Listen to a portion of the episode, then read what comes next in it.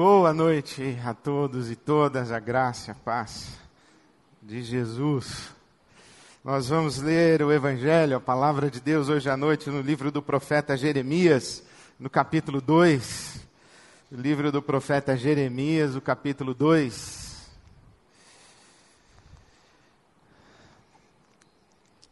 Encontre na sua Bíblia, Jeremias, o capítulo 2, no seu aplicativo e vamos orar juntos mais uma vez. Ore comigo, ore comigo. Deus nosso Pai bendito, te damos graças pela tua palavra que está à nossa disposição, está diante de nós. Pedimos pelo teu Espírito Santo, guia-nos a tua verdade, a tua vontade. E enquanto ouvimos a tua palavra, que seja a tua palavra mesmo, e que os nossos corações sejam aquecidos e sejam convertidos ao Senhor, que sejam levados pelo Teu Espírito Santo em obediência a Jesus Cristo, Teu Filho. Pedimos-te assim, Pai, para a glória do Teu nome, para o nosso bem, em nome de Jesus. Amém. Jeremias 2, esse, esse trecho do profeta, da profecia, é um dos textos, é um dos trechos da palavra de Deus que, que tem essa capacidade de, de jogar a gente lá no pó e também nos, nos erguer, nos levantar, nos, nos humilhar, nos expor à vergonha mas também nos encorajar, nos estimular, nos encher de esperança, de, de desejos de santidade. Quando eu leio esse texto do profeta Jeremias, e é um dos textos recorrentes na minha caminhada espiritual, na minha experiência com Deus. Quando eu leio esse texto do profeta, eu tenho uma imagem. Tenho uma imagem como se em algum momento da minha vida, e especialmente naqueles momentos de vergonha, Deus acendesse um holofote em cima de mim, me iluminasse, ficasse tudo escuro à minha volta e só ficasse eu. E aquela luz em cima de mim e Deus gritando para os céus, dizendo: Olha isso que ridículo! Olha que absurdo! Como é que alguém pode me explicar um ser humano desse? Essa é a sensação que eu tenho. E nessa hora eu quero me afundar, encontrar um buraco, entrar e desaparecer, sumir. De tamanha vergonha, de tamanho constrangimento, de, de vergonha de mim, vergonha de Deus, vergonha vergonha de ser um espetáculo ridículo. Mas também, e Deus tem esta capacidade e a nossa experiência espiritual no Evangelho passa necessariamente por isso. Deus tem essa capacidade de não só nos expor a vergonha do nosso pecado, mas justamente ao nos expor expor a vergonha, estender a mão para nós e nos chamar, dizendo: Vem comigo, eu vou levar você embora daí, eu vou tirar você desse lamaçal, eu vou colocar você em, em, em terra firme, eu vou colocar os seus pés sobre a rocha, eu vou levar você para um outro lugar, para uma outra dimensão, para uma outra experiência. Então a nossa caminhada com Deus passa por essas é, é, dimensões, porque eu desconfio muito de gente que tem uma experiência com Deus e não tenha a profunda vergonha de si. Gente que tem muita intimidade com Deus e não enxerga o seu próprio pecado, não enxerga a sua podridão, não, não se enxerga. E evidentemente que tenho muita dificuldade com quem só enxerga o seu próprio pecado, só enxerga a sua escuridão interior.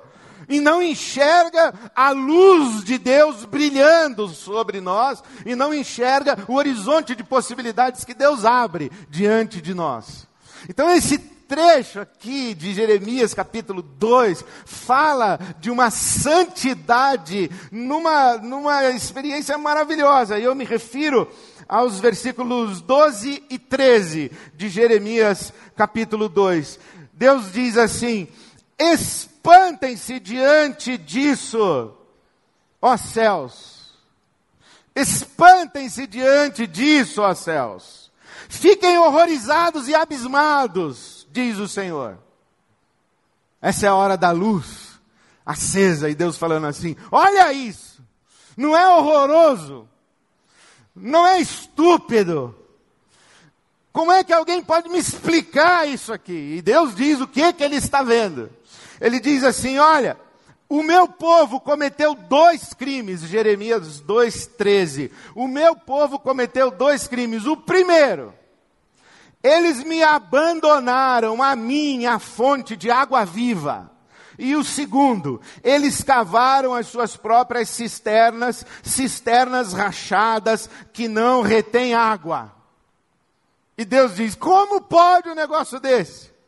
Como alguém me explica esse absurdo de alguém me abandonar a minha fonte de água da vida e cavar um buraco para conter água de chuva e preferir beber água empoçada de chuva do que beber da fonte da água da vida. Como é que alguém pode me explicar uma aberração dessa? Esse cidadão, eu, por exemplo, que Deus contempla de vez em quando. E isso traz para mim um desafio muito grande de de, de pensar e, e de refletir sobre o meu caminho de santidade. E essa porção da palavra de Deus me ajuda a jogar fora algumas mentiras que são semeadas na nossa consciência, na nossa interioridade. E essas mentiras que ficam aqui profundamente arraigadas nos, nos levam para lugares distantes da vontade de Deus mas a palavra de Deus vem e, e desmascara as mentiras. E uma das formas de nós lermos o Evangelho, nós lermos a Bíblia Sagrada, nós recebermos a revelação de Deus, é receber a revelação exatamente das mentiras que estão entranhadas na nossa cabeça, na nossa mente. Isso que Jesus quer dizer, vocês conhecerão a verdade e a verdade vai libertar vocês, libertar dessas mentiras que nos afastam de Deus. E nos afastam de Deus e nos afastam de nós mesmos e nos afastam do nosso da nossa vocação como seres humanos criados à imagem e semelhança de Deus, nos afastam da nossa beleza, nos afastam da nossa realização como seres maravilhosos que carregam em si a imagem de Deus. Então, essas mentiras que, que nos mantêm longe de Deus, longe de nós, bebendo água de, de, de, de, de poça, de chuva, e dentre essas mentiras existe a noção de que santidade não tem a ver com prazer. Pelo contrário, que prazer é uma coisa que tem a ver com pecado. E que nós temos que escolher entre o prazer do pecado e a abnegação, a privação da santidade.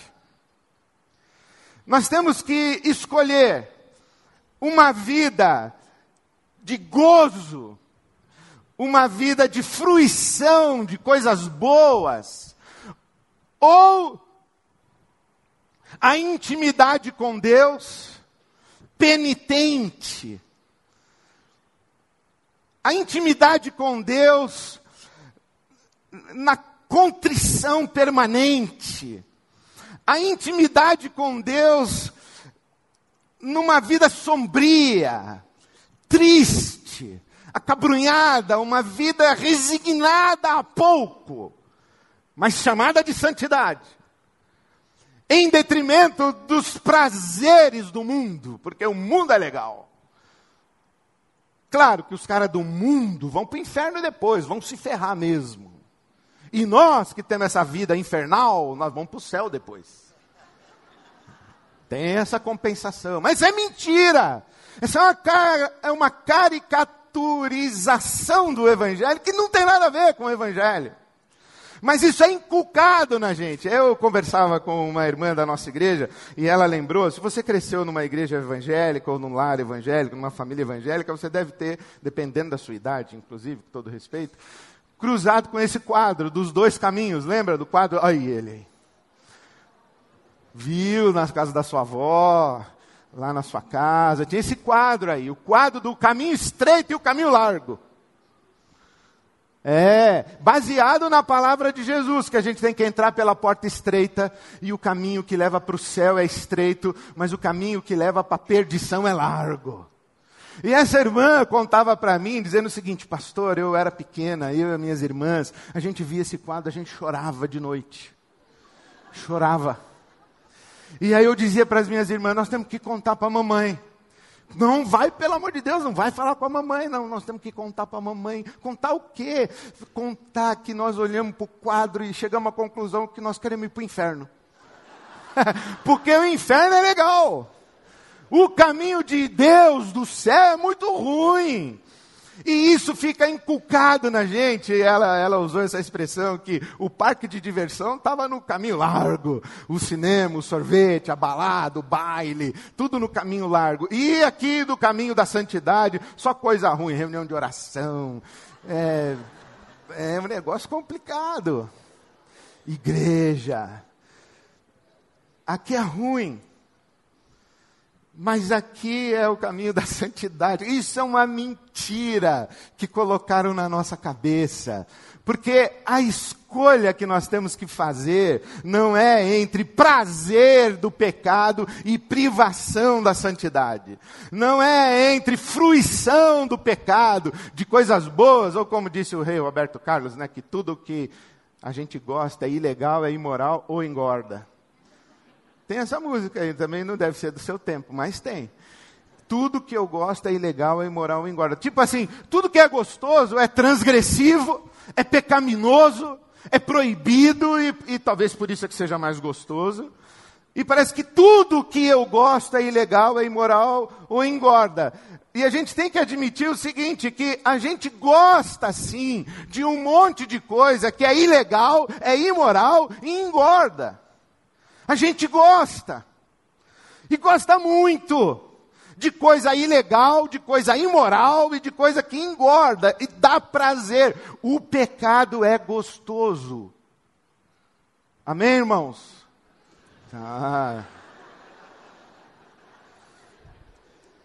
Se não fosse gostoso, não era tentação. Ninguém passa tentação por coisa ruim. Só muito tonto, né? Para ser tentação tem que ser atraente, tem que ser gostoso, tem que ser prazeroso.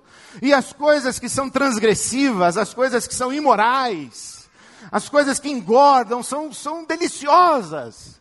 Mas tem uma mentira que o diabo colocou na sua cabeça, na minha, e colocou nessa cultura religiosa, que é essa fala do rei Roberto Carlos, que tudo que eu. Não é tudo.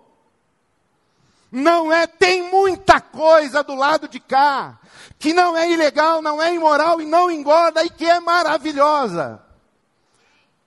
Tem muita coisa do lado de cá, não é prazer do mundo e do pecado contra a vida de sacrifício, penitência, privação, escassez, uma vida lúgubre desse lado aqui da santidade. A discussão que nós temos que ter e a escolha que nós temos que fazer é entre o prazer do lado de cá e o prazer do lado de lá. São dois prazeres, não é prazer e não prazer. São dois tipos de prazeres. Um prazer que Deus está chamando de água de chuva e um prazer que Deus está chamando de fonte de água viva.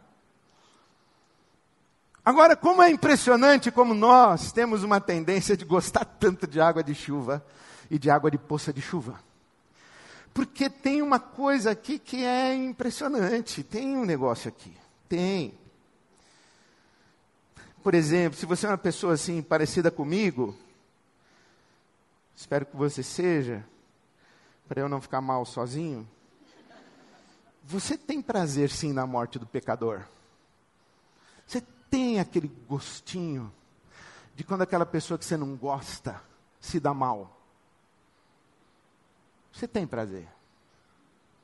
Vai dizer que você não tem prazer assim que um cara estuprador morra atropelado por uma jamanta. É. Você tem esse prazer. E quando, quando acontece, você ainda fala assim: Deus é justo. É, você tem. Você talvez seja uma, uma pessoa razoavelmente refinada e que você não é o agente do mal contra aquela pessoa que te fez mal, mas que você tem prazer quando a pessoa que te fez mal se dá mal, ah, você tem. Ou não? Tem uns pastores aí que quando eu fico sabendo as coisas ruins dele, eu falo, yes. É, tem um prazer aí. Tem. É, assim, tem um certo prazer na vingança. Existe um gostinho na vingança.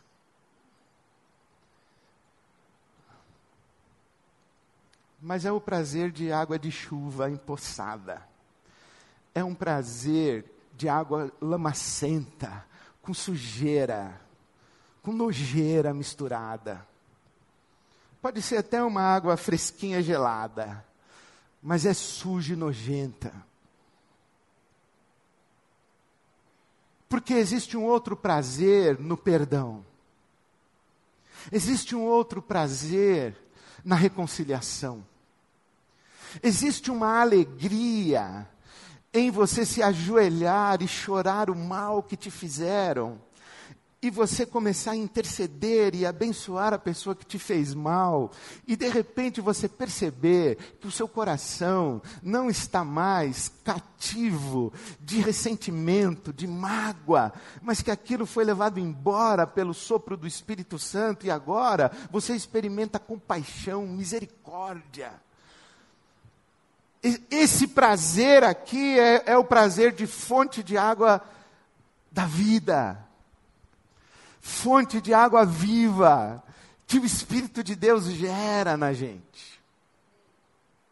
É um prazer que não se compara ao pratinho frio da vingança. É um prazer que tem a ver com o caráter de Jesus manifesto em nós com a beleza do Cristo transbordando de nós. Tem a ver com a leveza do coração de Jesus batendo no nosso peito. O olhar de bondade, o olhar de sinceridade, o olhar de autenticidade bonita do caráter de Deus refletido. O prazer da luz, que Lúcifer não conhece, só conhece o prazer da água da chuva. Tem um prazer sim no sexo promíscuo. Sexo é gostoso demais. Amém, irmãos? Claro, tem um prazer no sexo promíscuo, tem um prazer no apaixonamento, tem um prazer em desejar e sentir-se desejado, desejar e sentir-se desejada, é maravilhoso isso. Eu lembro, nunca esqueço esse dia, faz tempo até. Eu estava no, entrei no elevador, no térreo, e tinha um casal que vinha do subsolo do estacionamento, da garagem do prédio. E ele carregando ali um, aqueles canudos de arquiteto, sabe? Aquele que. Aqueles canudos lá, você sabe. Ele está fazendo alguns projetos, e tinha uma mulher com ele, e ele falando do projeto dele, arquitetônico, e ela olhando para ele, vidrada encantada com ele. E ele falando do projeto dele.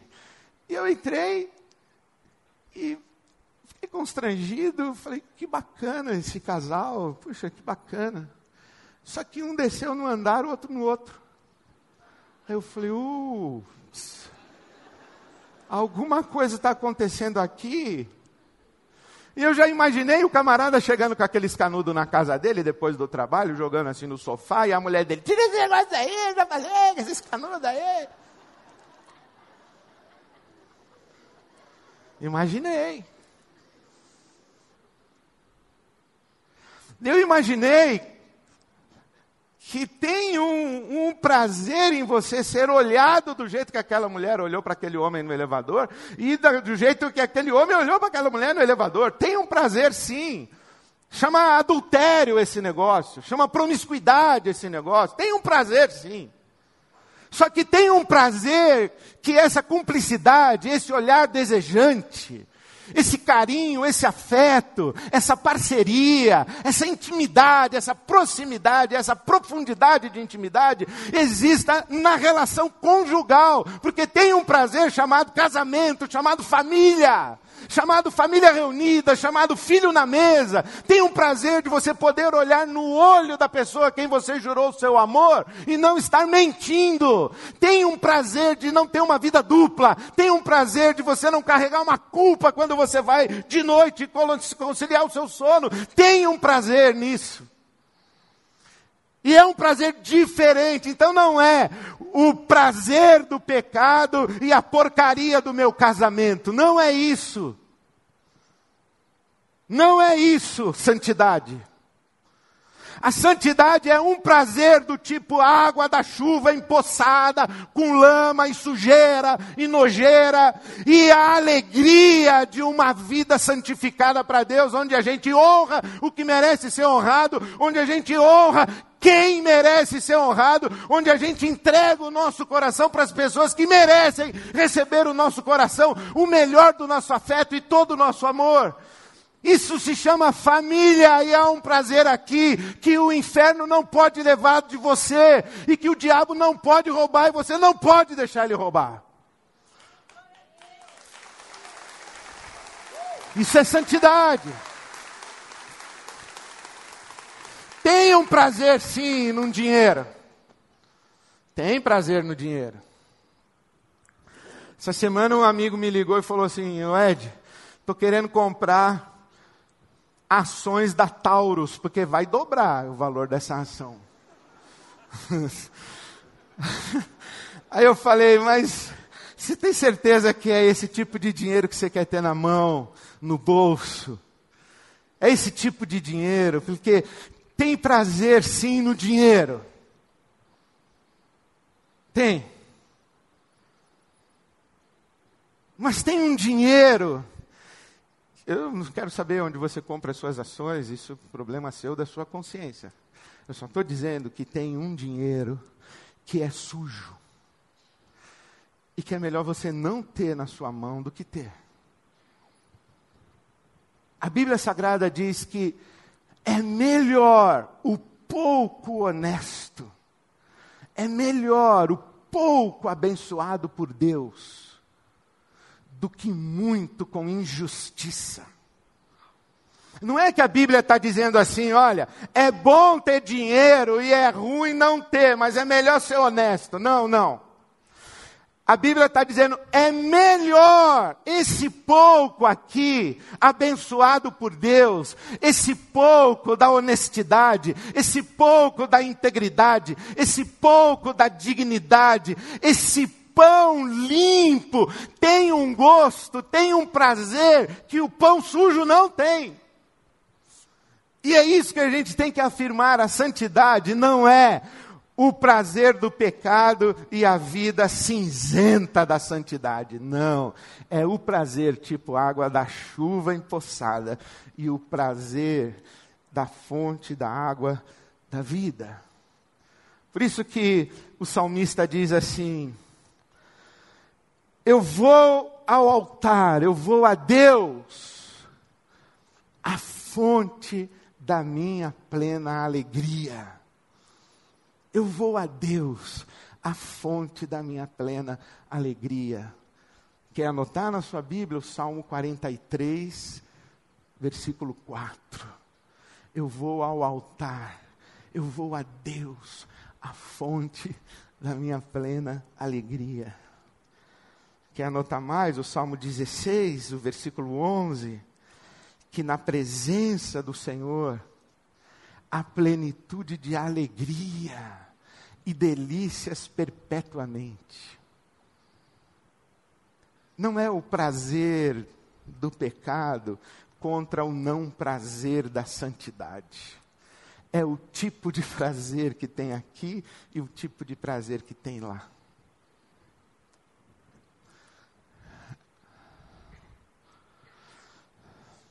Sabe que existe sim um prazer que a Bíblia chama de pecado e Deus chamou de água de chuva empoçada. Mas esse prazer aqui, ele é deletério. Ele é desumanizador. Ele drena aquilo que a gente é e que a gente tem, ele drena. Ele drena. Ele suga, ele suga, ele, ele mantém a gente num estado de frustração e culpa permanente. E a gente retroalimenta a mínima sensação de prazer para fugir da náusea,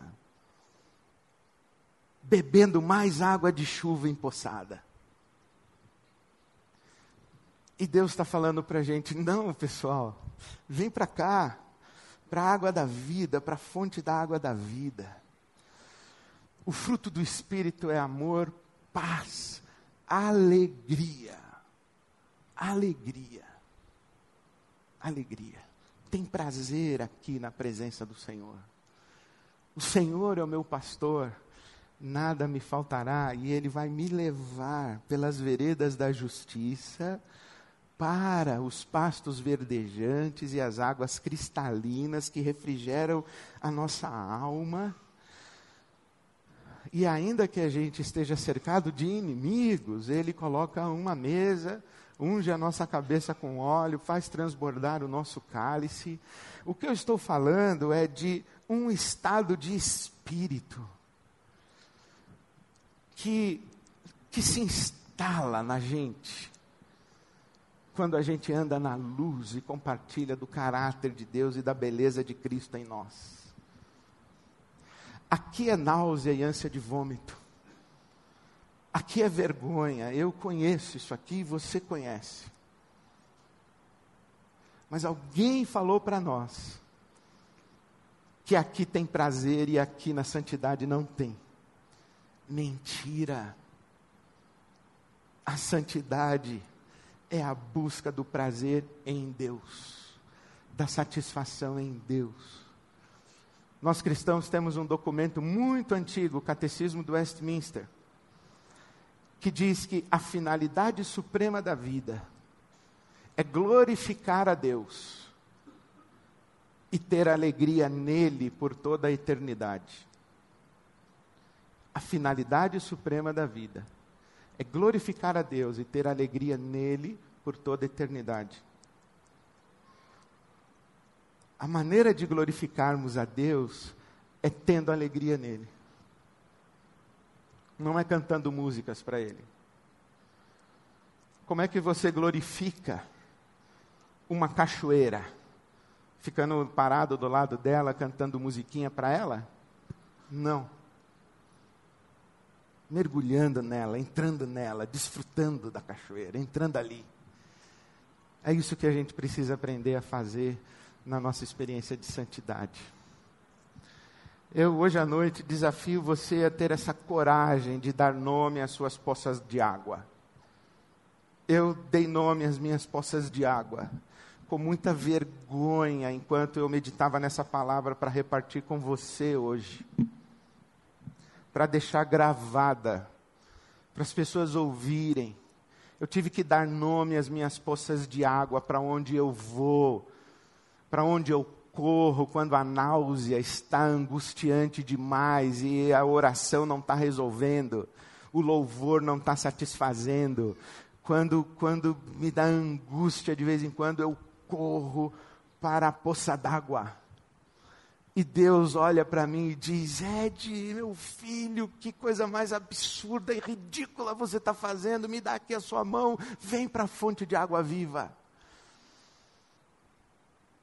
E eu agradeço a Deus todas as oportunidades da misericórdia que eu tenho de estender a minha mão e pegar na mão do Senhor que não está encolhida, mas Ele vai me pegar e vai me arrancar dali, daquela poça, daquela lama, e vai me colocar em pastos verdes, em águas cristalinas e me colocar de volta nas veredas da justiça. A santidade é é desejar, aspirar, buscar o prazer em Deus.